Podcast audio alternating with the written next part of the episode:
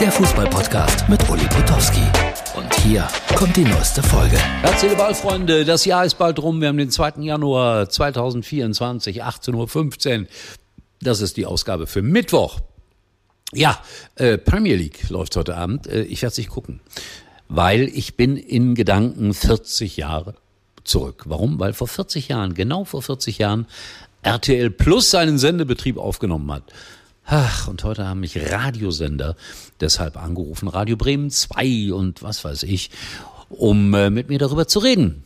Wie war das denn damals und äh, wie verrückt wart ihr? Ihr hattet doch gar kein Geld und gar keine Rechte und trotzdem ist das dann ein großer Erfolg geworden? Ja, das stimmt alles. Jetzt ist das so ein bisschen wieder umgekehrt. Damals waren alle, boah, wir wollen Privatfernsehen. Jetzt, nee, wollen die Leute eher öffentlich-rechtliches Fernsehen oder gar kein Fernsehen mehr. Netflix oder, oder Prime Video oder was weiß ich, wird im Moment ja bevorzugt. Ja. Und ich war nicht eingeladen. Habe ich schon gesagt, mein Gott, er jammert jeden Tag 40 Jahre RTL kommt irgendwie jetzt am Samstag im Fernsehen. Aber ich glaube, da ist nur Dieter Bohlen eingeladen und Günther Jauch und Thomas Gottschalk, die allerdings in der Anfangszeit äh, überhaupt gar keine Rolle gespielt haben bei RTL. Weil wir kannten die. Aber eine Rolle haben die nicht gespielt. Naja, so ist das manchmal.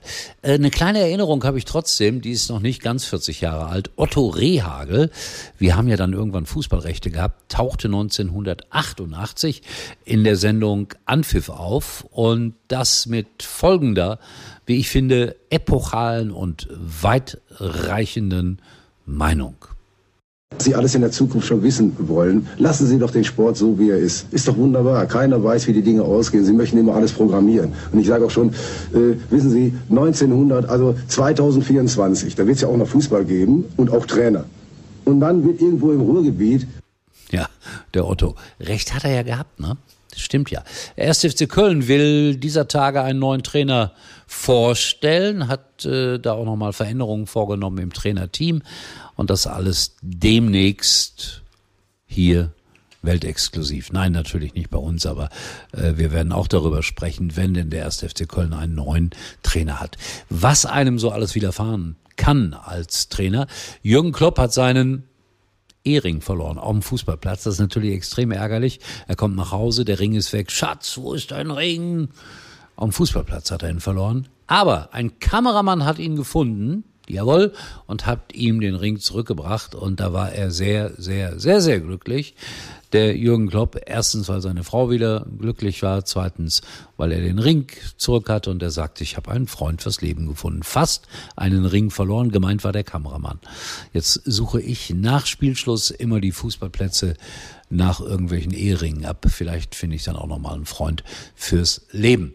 Abschließend für heute, ähm, Buffon, die Torwartlegende aus Italien, ich muss gerade hier mal einmal drücken, äh, Veränderungen vorgeschlagen äh, auf dem Fußballplatz. Größere Tore.